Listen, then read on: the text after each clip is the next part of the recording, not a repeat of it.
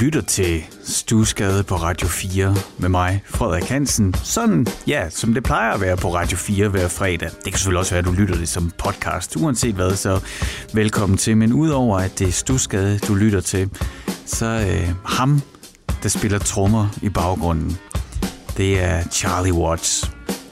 Charlie, trommeslæren fra Rolling Stones, som døde 80 år gammel i tirsdags så tænkte jeg, at øh, i stedet for at begynde stusgade, som vi plejer med telefonopringning og Frank Zappa, så lad os øh, ikke give et minuts stillhed, men et minuts trommer til Charlie.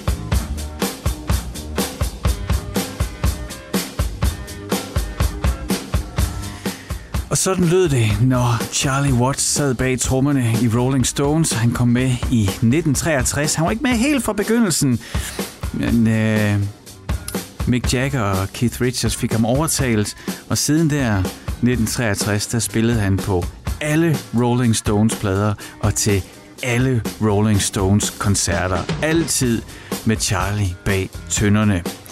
Sidste gang, at øh, nogen oplevede ham live, var i 2019. Det er seneste gang, hvor Stone spillede i Florida og sluttede af med Satisfaction i silende regnvejr.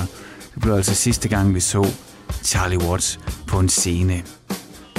Ja, yeah, jeg har det med Charlie Watts, som jeg har det med Ringo Starr. Og som mange sikkert også har det sådan, ikke? Det er svært at sige, at de på nogen måder overhovedet øh, er den bedste trommeslager. Ikke? Slet ikke. Hverken teknisk eller ja, jeg ved ikke, alle mulige parametre, man kan putte på for at vurdere det. Men der er ingen tvivl om, at Ringo Starr var den helt rigtige trommeslager for Beatles. Det siger sig selv, når man lytter til bandet. Og det er svært også at forestille sig et Rolling Stones uden Charlie Watts. Så udover at det betyder, at øh, ja, kommer ikke til at se det rigtige Stones igen, så er der også sådan lidt nysgerrig på, hvad gør øh, Mick Jagger? Hvad gør Keith Richards? Sådan to voksne pensionister, der aldrig har lavet andet end at være dem for The Rolling Stones. Hvad gør de nu? Altså, Bill Wyman spillede jo bas og gik ud, eller blev smidt ud, eller hvad der skete. En lille smule uklart.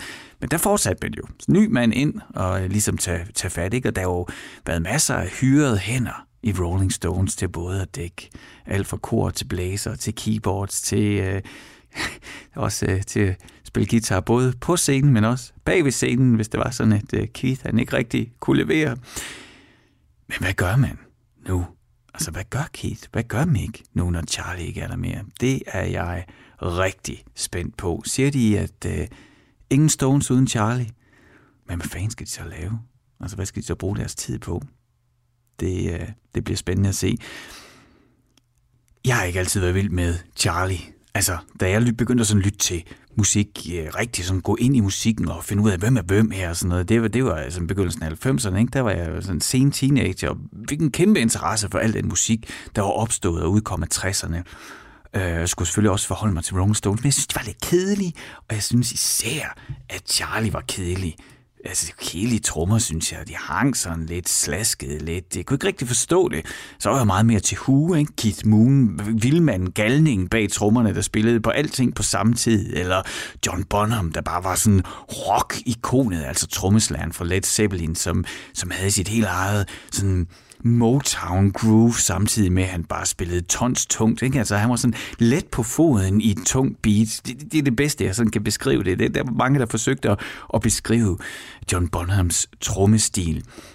Altså, Charlie, hvad skal man lige sige? han var i hvert fald ikke den, der kom først i mål, vel? Han havde ikke travlt med, at sangen skulle være færdig. Det, det er sådan nogle gange, han sådan får slæbt sig afsted. Og, øh, og så havde han et lille sådan, en sådan signaturting. Altså man kan sige sådan, hvis man skal koge rocktrummer ned, ikke, så er der store tromme og lille tromme. Og hvis man skal koge sådan rockbeat helt ned, ikke, så er det bum, ga, bum, bum, ga, bum, ga. Så, så er vi altså, så er det rock. Og, på stortrum og lille tromme, jamen så kan man lægge en hi-hat, og den ligger så og spiller som regel alle 8. delen, ikke? Sådan siger, bum ka bum bum ka. men øh, og der, der, der har man jo to hænder, ikke? Så et slag, det rammer lille trummen, og så er der jo så det, den anden, den højre hånd, der ligger og kører hi-hatten hele tiden, og så også slår hi-hatten samtidig med snæren. Og alt det, det forklarer jeg for at sige, at, det, at Charlie Watts, når han slog på snæren, så slog han ikke på hi-hatten. Så er der et lille hul i hi-hatten, sådan siger...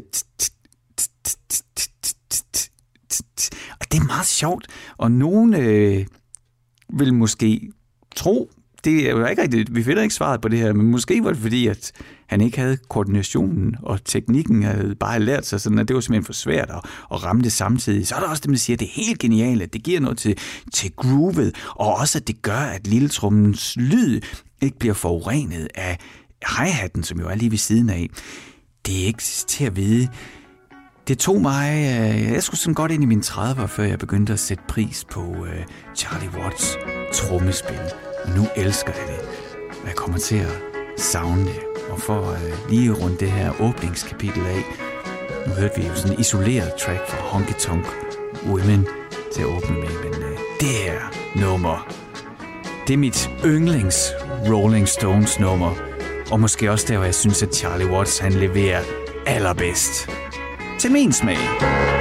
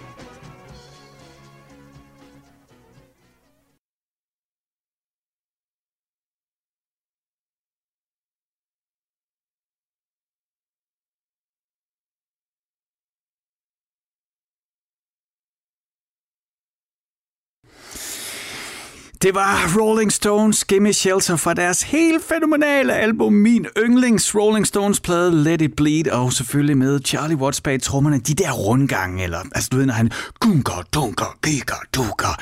Man, det får mig hver gang. Altså det ligger simpelthen så svedigt lige i loppen, når han gør det på sin helt egen måde. Der er alle mulige legender omkring det her nummer som man kunne dykke ned i, men øh, det bliver en anden gang. Nu spillede vi Game Shelter sådan til ære fra Charlie Watts, trommeslageren fra Rolling Stones, som døde 80 år gammel i tirsdag, så nu er det altså ikke øh, Stones, som vi kender det mere.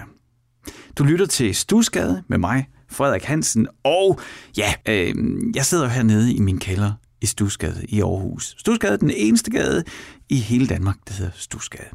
Det er her, jeg sender fra, det er her, jeg laver programmet, og det er også derfor, programmet hedder Stusgade. Så det vil sige, at jeg er ikke så ofte nede på Radio 4-stationen. Jeg har min gang hjemme hos mig selv.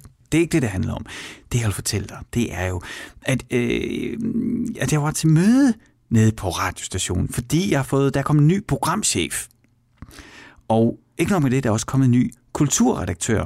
Så, øh, så dem skulle jeg møde øh, for første gang, og sådan ligesom præsentere programmet.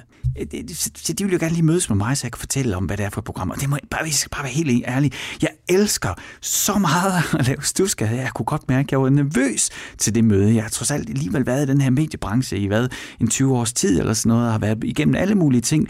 Men jeg kunne godt mærke, åh oh, mand, jeg skal på en eller anden måde ind og præsentere mit barn og håbe på, at de mennesker, jeg præsenterer det for, kan se meningen med, at jeg, at jeg laver Stusgade og laver den her slags musikradio, hvor vi kan dykke ned og tage os tid til at snakke om detaljerne og ja, nørde i musikken. Du ved, ligesom man gør med fodbold også, ikke? Det, alle nikker jo bare til, ja, ja, et fodboldmagasin, det skal være. Jeg er så glad for, at vi har et musikmagasin, hvor man kan tale om øh, KF'er bag trommerne, eller dykke ned i kompressorens historie i 80'ernes musikproduktion, eller alle de ting, som vi gør her i Stusgade, ikke?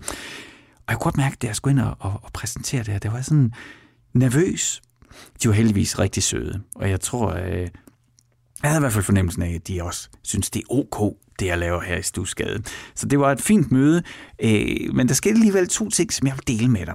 Og det ene, det var, at øh, de sådan begge to spurgte ind til den her musikquiz, som der er hver uge. Og der er jo altså den her musikquiz, hvor min producer Isa, hun sidder i Norge, hun laver en quiz til mig i mit manus, i løbet af den her første time, der får jeg fem ledetråde, og på baggrund af dem, så skal jeg så gætte, hvad det er for noget, et eller andet musikrelateret, som min producer Isa, hun tænker på. Ikke? Så de kommer sådan drøbvis, og det plejer jo ligesom at involvere dig i også, der lytter med, så du også har en mulighed for at gætte med. Husk nu, man må ikke google eller noget. Altså, man må ikke snyde. Og så sagde de, øh, jamen, hvordan kan du så slutte den her time af med at, øh, at spille musikken? Altså, er det, altså, er det ægte?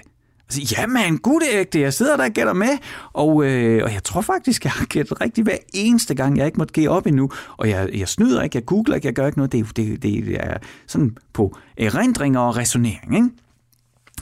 Øh, så, men hvordan, altså, det, det, det, er der jo ingen, der tror på, når det er sådan, at når du så gætter det, at du så spiller et stykke musik, eller det nummer, for det, øh, med, med det nummer, du skulle gætte, eller et stykke musik med den kunstner, du skulle gætte, eller noget. Det kan, det kan jo ikke lade sig gøre. Jamen, det kan det, fordi at jeg sidder jo her i mit musikprogram. Så nu kommer der lige en forklaring. Hvis du, du, ligesom, hvis du nu ligesom mine chefer har tænkt det samme, hey, det der er fake, det der, hvordan kan han så spille? Jamen, det er helt enkelt. Altså, for det første, så får du lige reglerne helt. Jeg får de her fem ledetråde, ikke? Og så svaret til sidst. Det er skrevet med sort i mit manus, altså på min skærm, med sådan en sort bjælke over. Så jeg kan ikke se, hvad der er under, før jeg fjerner det, så kan vi få det rigtige svar. Men jeg har også det, der hedder en WAV-fil. En lydfil, der ligger her i mit optageprogram. Og den ligger til sidst i den time. Så, så det er derfor, altså den ligger klar, uden jeg ved, hvad det er, jeg skal spille. Og så kan jeg så ligesom fortælle om det. Så, så, så det er altså sådan, det hænger sammen. Så, så hvis du, øh, ligesom min øh, nye redaktør, og ligesom min nye chef, tænker, ej, det er da totalt fake, det der. Så er det altså sådan, det hænger sammen. Det, den er god nok. Jeg sidder her og, og, og gør mit bedste for at gætte med, og give dig muligheden for også at gætte med. Så skal vi ikke øh, kaste os over musikkvisten.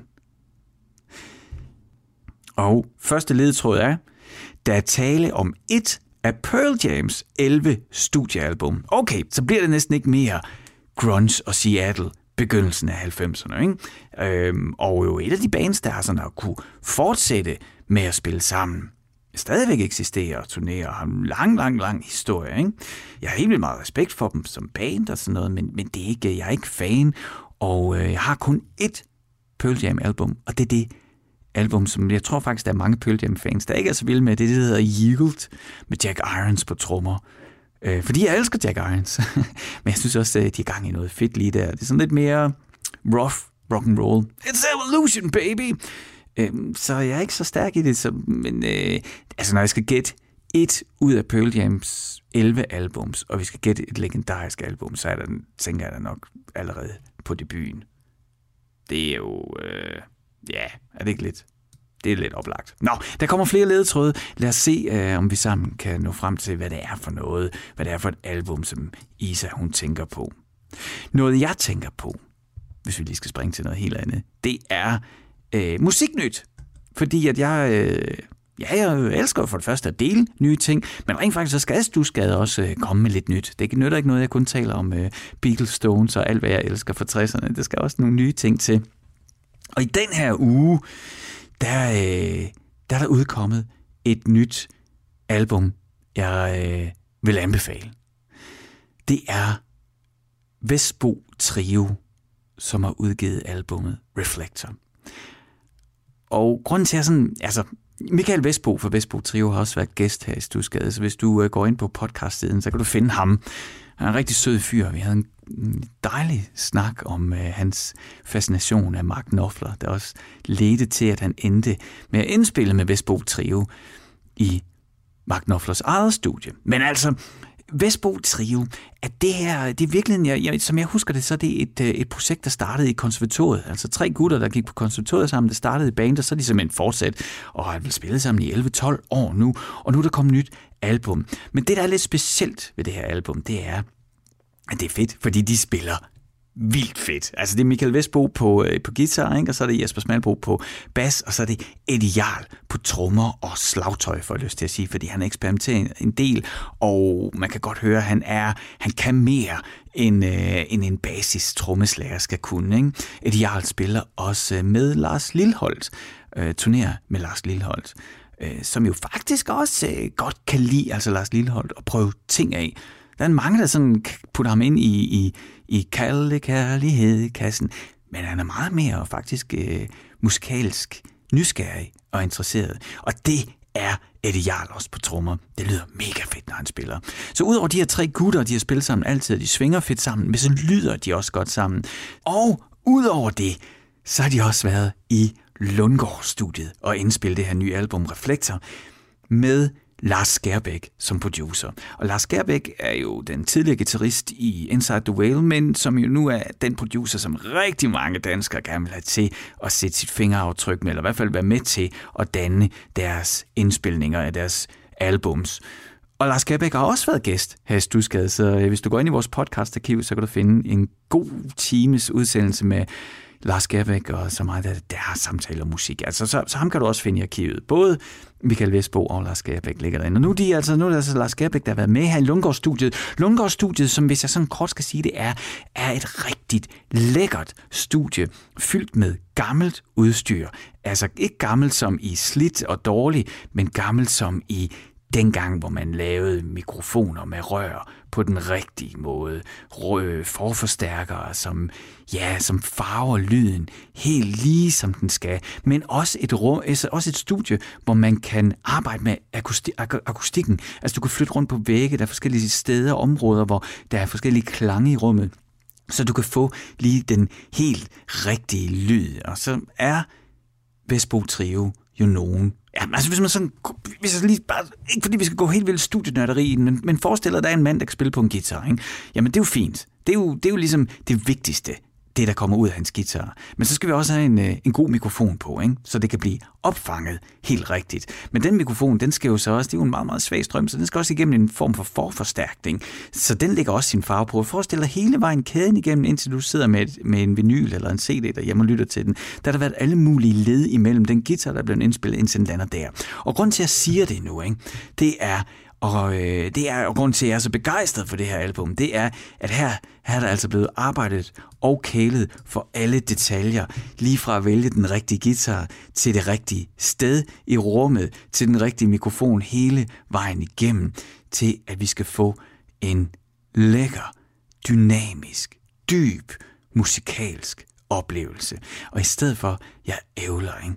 så prøv lige at lytte til det her, hvor hvis du kender Vestbo Trio, så er du nok mest vant til dem som en instrumental trio. Her er det altså Bjørn Fjastad fra Barl, der lige kommer forbi og også lægger en fænomenal vokal. Min påstand er, at det her, det er verdensklasse på alle parametre. Fra spil til performance. Ja, det er ikke det samme spil og performance, det er det samme, kan man sige. Til produktion, til teknik, det, det hele.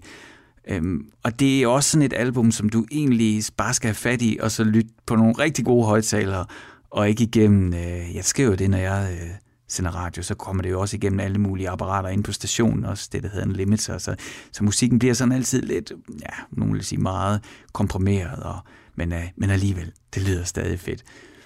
Vesbo Trio Healing Day.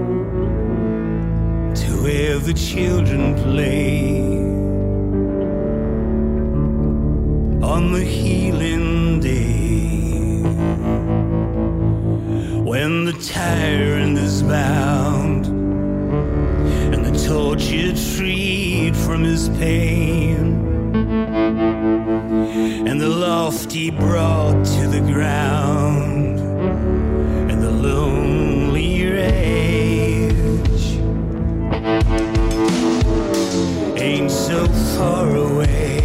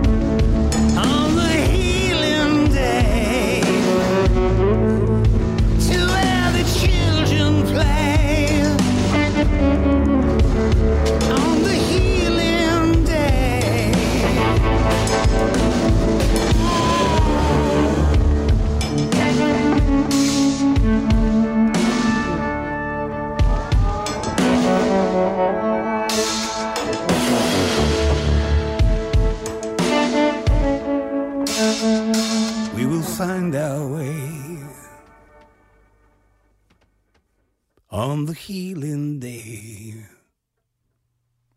Vesbo Trio featuring Bjørn Fjestad, altså sangeren, der, som du sikkert kender fra Barl, der lige kom forbi Lundgaard-studiet og smækkede en vokal her på Lars Skærbæks produktion. Det lyder fedt, ikke? Jeg synes, det er så lækkert. Og det er tre mænd, der spiller. Og de spiller så fedt sammen. Det er så organisk og dynamisk og dybt, at jeg kan blive ved med at lytte på det. Jeg tror virkelig på, at når man producerer ting på den her måde, man arbejder med musikken på den her måde, så bliver det også mere langtidsholdbart. Ikke? Det er svært at putte det her ind i en tid eller en kategori. Nummeret, de spillede, er ikke Vestbo Trios eget nummer. Det er et Bill Fay-nummer, Healing Day, fra hans 2012-album Life is People. Men det, som jeg flipper godt ud over, når jeg lytter til det her, det er, øh, jamen, det er leveringen og produktionen. Altså den der øh, kontrabas med bue, som øh, hvordan de så ender manipuleret den til at lyde så både dragende, men også mm, urovækkende, vil jeg sige. Det, det er, synes jeg er formidabelt øh, leveret. Og så er jeg jo altså øh, ret vild med trommeslæren Eddie Jarl. De spiller alle tre fedt. Altså Jesper Smalbo på bas, Michael Vestbo på guitar, og så øh, Eddie Jarl på trommer. Men han spiller fedt, Eddie. Og øh, han er også sådan en, øh, der du ved, ikke er bange for at smide nogle kæder på lille truppen, eller du ved, på den måde ligesom manipulere med sine trommer, så de får en ny lyd. Det der breakdown, der er i nummeret, hvor man kan høre, at der er metallisk percussion, og ja, altså, at kunne tage dit elementer ind, uden at, uden at, det, bliver en, uden at det bliver sådan en fjollet feature, men at, det bliver en, at der er en integreret musikalitet i det, det sætter jeg enormt stor pris på. Så øh, kæmpe anbefaling for mig, Vesbo Trios nye album. Du kan ikke streame det, fordi de har, jeg tror, det ligger i filosofien, at, vi har, at de har arbejdet så meget med produktionen, at øh, du bliver nødt til at købe det på vinyl eller på CD, og så øh, nyde det hele albummet i sin, øh, i sin fulde længde på et par gode højtalere. Det vil jeg anbefale. Du lytter til Stusgade på Radio 4 med mig, Frederik Hansen, hvor jeg hver fredag får lov til at ævle løs, skulle jeg til at sige, pluder, vil nogen påstå, men det er nu altså med øh, stor passion, at jeg deler min interesse for musik med dig. Stusgade-programmet handler om den musik, der formet os, former mig, bliver ved med at gøre det hver dag. Og øh, ja, i næste time øh, er jeg også på din radio, der er det DJ Static, Måske... Øh, ej, det skal man passe på med. Jeg, jeg trækker tilbage det, jeg vil sige. Jeg synes, DJ stadig er fed. Det tror jeg, der er mange, der synes. Så han er altså med her i kælderen i, i næste time til at fortælle om den musik, der har formet ham. Men her i første time, der er det altså den musik, der har betydning for mig, og måske også den musik, der har betydning for dig. Og så øh, de elementer, der nu er i en god stusgade. For eksempel musikquizzen, hvor jeg kan se, at jeg igen har øh, lavet lidt rod i, øh, i tidsplanen, fordi at øh, i løbet af den her time, der får jeg jo fem ledetråde fra min producer Isa, og øh, jeg er simpelthen kommet til at misse en af dem. Så nu får du tre ledetråde i alt, altså den jeg allerede har sagt, og så to ekstra. Så skal vi se, om vi kan gætte, hvad det er for et, i, et, et album, et legendarisk rockalbum, som Isa tænker på. Første ledetråd, det var, der er tale om et af Pearl Jams 11 studiealbum. Og øh, min yndlings, mit yndlings Pearl Jam album, det er det, der hedder Yield. Jeg er ret sikker på, at det ikke er det, hun tænker på, for det er der mange, der ikke kan lide.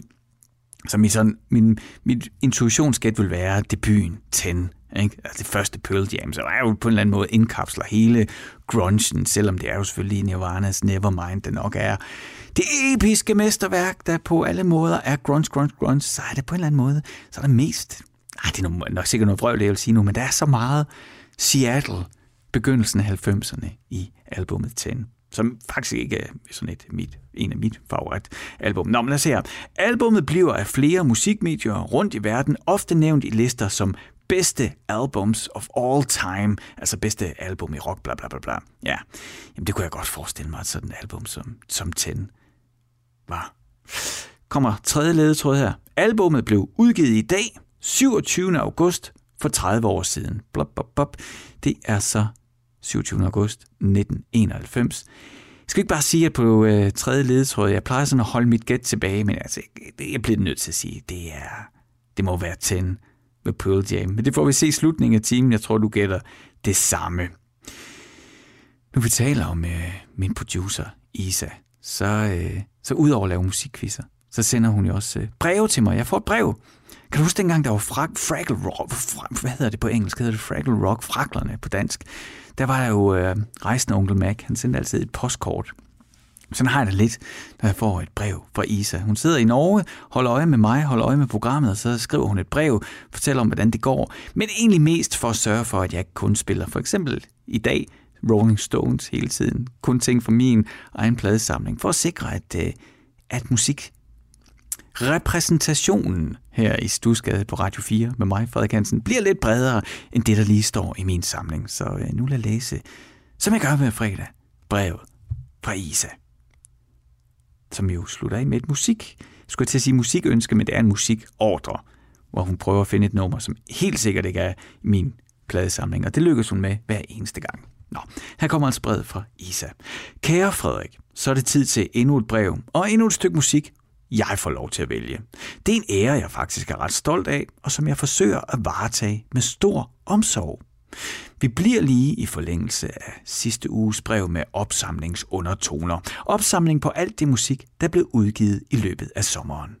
Billie Eilish, teenage-idolet, der i mine øjne slår alle de andre unge Disney-stjerner med længder, har udgivet sit længe ventede anden album. Hun er ved at blive voksen, og hun gør oprør med nogle idéer om, hvordan hun skal se ud, præsentere sig selv osv. Hun viser lidt tænder, og personligt er jeg vild med det. Titelnummeret fra hendes nye album, Happier Than Ever, er ret særligt. Hun starter ømt ud og lyder på nogle punkter som en langt ældre sangerinde, både i stemmen, men også i de vibrationer, sangen giver. Det lyder som om hendes stemme kommer ud af en gammel gramofonspiller. Du ved, den slags med en stor trompet. Og så halvvejs ind i sangen skifter hun fuldstændig gear, går i punkrock mode og lyder mere som den 19-årige pige for LA, som hun er. Det er forvirrende og forfriskende, og jeg kan godt lide det, skriver altså min producer Isa til mig. Derudover er der hele forholdet mellem Billy og hendes par år ældre storebror Phineas, der producerer al musikken hjemme fra deres stue, hvor de også er blevet hjemmeskolet af deres kunstnerforældre. Det er sgu lidt særligt. Man må sige, det er både frugt, undskyld, det man må sige, det har båret frugt, at lade ungerne sådan slå kreativiteten løs. Så Isas ønske er altså, at vi skal lytte til Billie Eilish, Happier Than Ever. When I'm away from you, I'm happier than ever. Wish I could explain it better. I wish it wasn't true. Give me a day or two to think of something clever to write myself a letter to tell me what to do.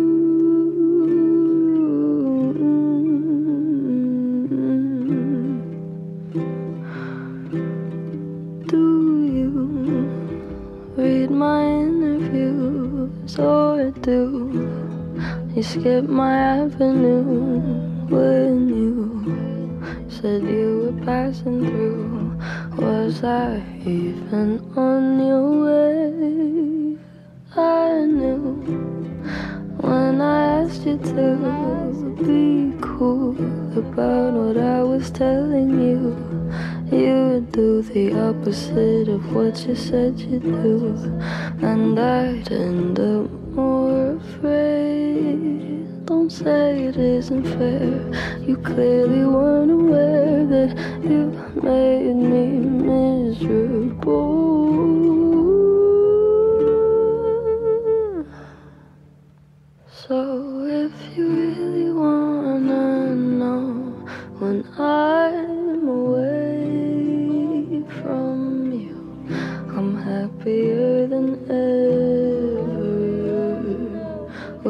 I could explain it better.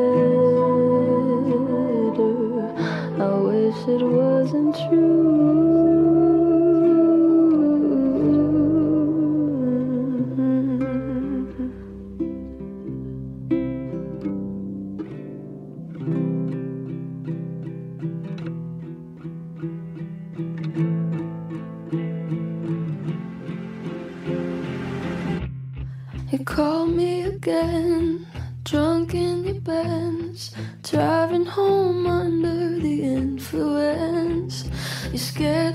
Death, but I'm wasting my breath. Cause you only listen to your fucking friends. I don't relate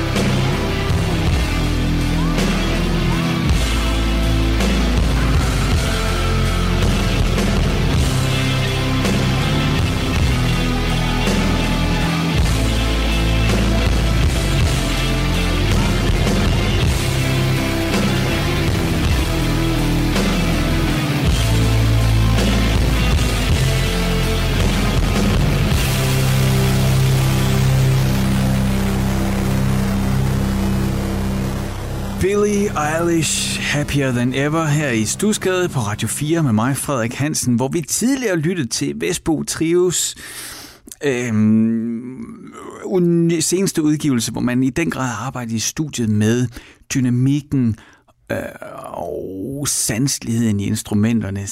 Altså, og ikke ja, det der, det hedder voldkomprimere, altså hvor man maser musikken så meget sammen, at det føles højt og overvældende. Så kan man sige, at Vestbro Trio, vi har hørt tidligere, at de prøver på at skabe luft og rum og lækkerhed.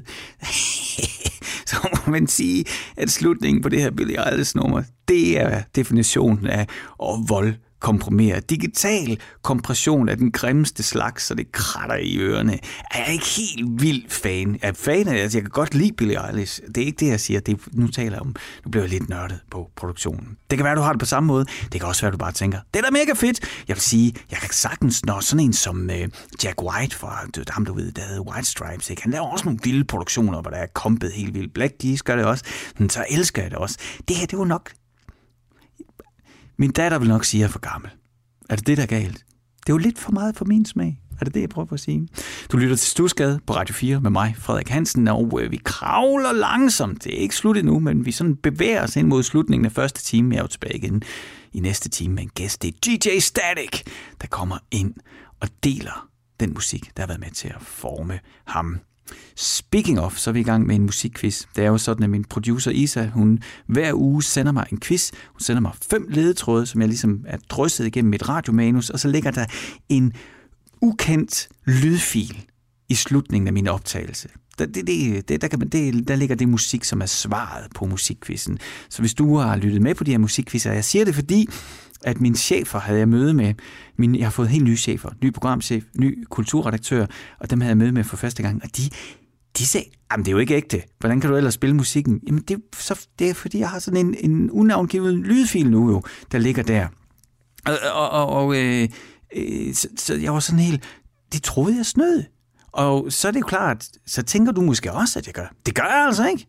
Jeg, jeg gætter helt ægte, og det er, som vi er i gang med i, et, på den her, i den her udgave, du skal, det er altså, jeg skal gætte et album. Og øh, første ledetråd, det var, at det er et af Pearl Jams 11 studiealbums. Anden ledetråd var, at det er ofte bliver nævnt som et af de bedste albums nogensinde.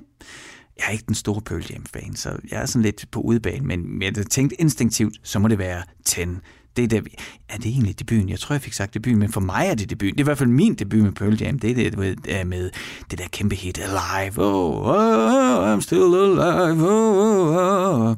Øhm, albummet blev udgivet i dag, altså den 27. august, bare for 30 år siden. Og så er jeg altså helt sikker på, at det er det album 10. Ikke? Jeg kan huske, jeg var til en fest og hørte det der live-nummer første gang og tænkte, åh, det er da egentlig, det er da egentlig meget fedt.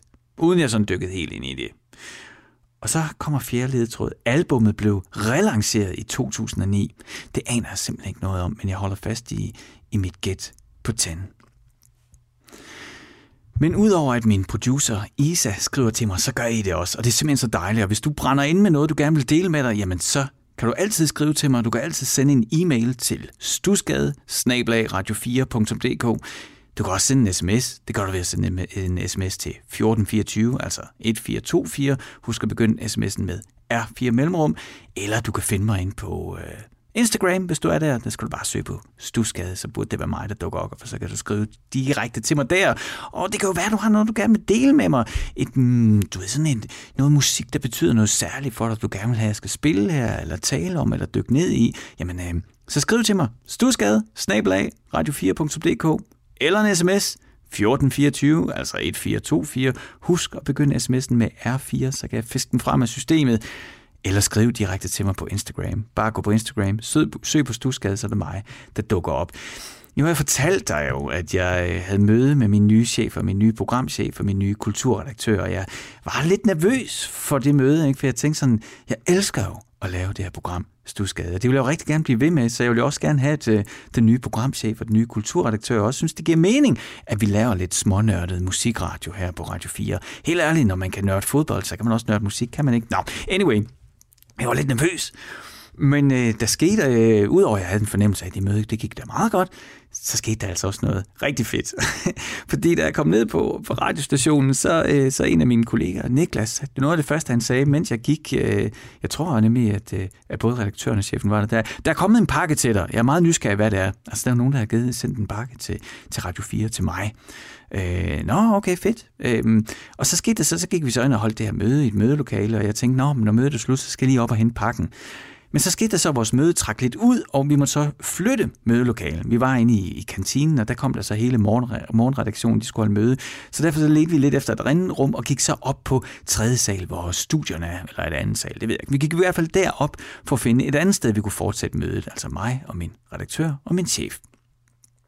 Og der kommer jeg forbi øh, postkommoden, eller der ligger den der pakke til mig. Der ligger sådan en pakke, der står til Frederik. Og så tager jeg den med, og tænker, så kan jeg jo lige åbne den. Og det, det er jo så altså, mens min nye redaktør og chef er der.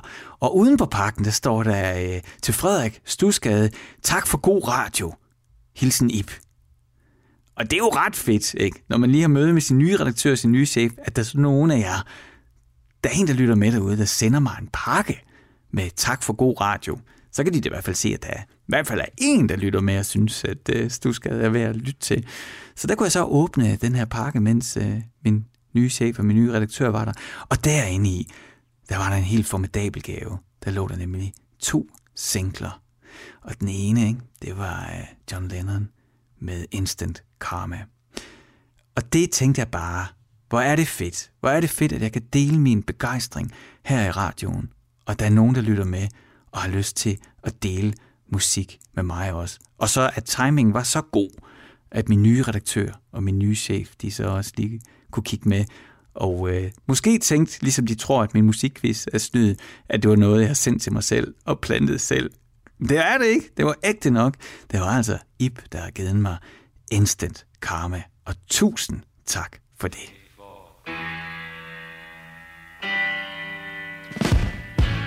karma's gonna get you. Gonna knock you right on the head. You better get yourself together.